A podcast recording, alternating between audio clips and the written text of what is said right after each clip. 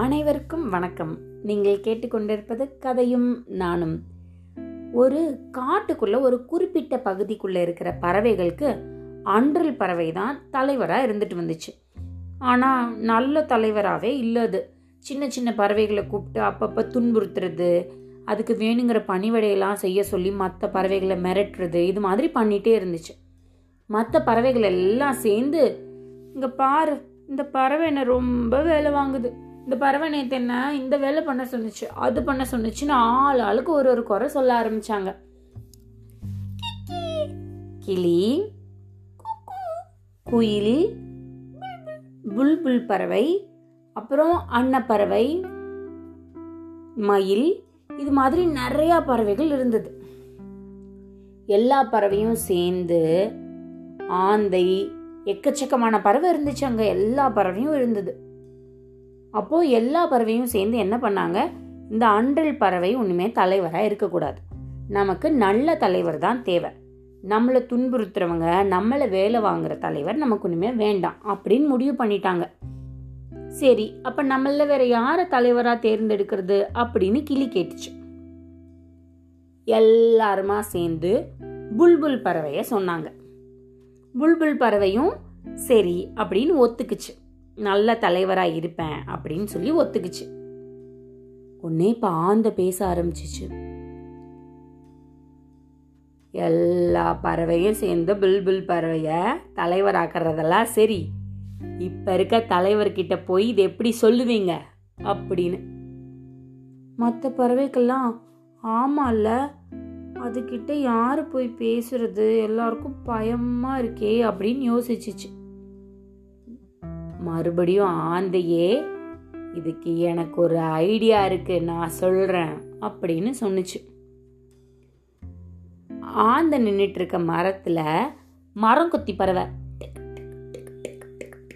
அப்படின்னு மரத்தை கொத்திட்டு இருந்துச்சு.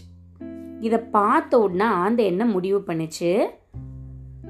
நம்ம எல்லாருமா சேர்ந்து ஒரு மரக்கிளையில இந்த மரங்கொத்தி பறவைய முன்னாடியே கொத்தி வைக்க சொல்லலாம். அப்புறம் போய் அன்றில் பறவையை கூட்டிட்டு வந்து வேற ஒரு மரக்கிளைய காமிச்சு இதை நீ உடைச்சிட்டா நீ தான் தலைவர். இல்லைனா இதை யாரால உடைக்க முடியுதோ அவங்க தான் தலைவர். அப்படின்னு நம்ம சொல்லுவோம். அப்படின்னு சொல்லி முடிவு பண்ணி வச்சிருந்தாங்க. எல்லா பறவைகளும் சேர்ந்து இதுக்கு ஒத்துக்கிட்டு இப்ப ஆந்த தான் பேச போகணும். அன்றில் பறவை கிட்ட போகுது ஆந்த பறந்து. அப்படின்னு. அங்க போனா அன்றில் பறவை உட்காந்துட்ருக்கு என்ன ஆந்தையாரே? அப்படின்னு கேட்டுச்சு அன்றில் பறவை. அதுக்கு ஆந்த சொன்னுச்சு நீங்க தலைவரா இருக்கிறதுக்கு நிறைய எதிர்ப்பு சொல்றாங்க.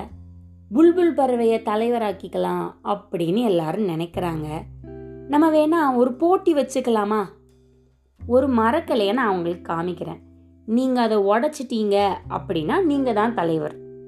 இல்லைன்னா புல்புல் பறவை தான் தலைவர் அப்படின்னு.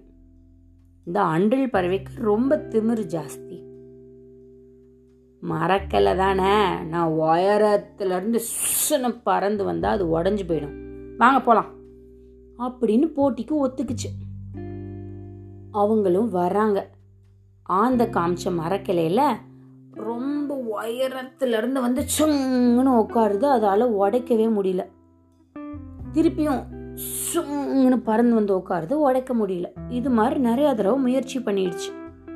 அன்றில் பறவைக்கு மனசுக்குள்ள இவ்வளோ முயற்சி பண்ணி நம்மளாலேயே முடியலையே.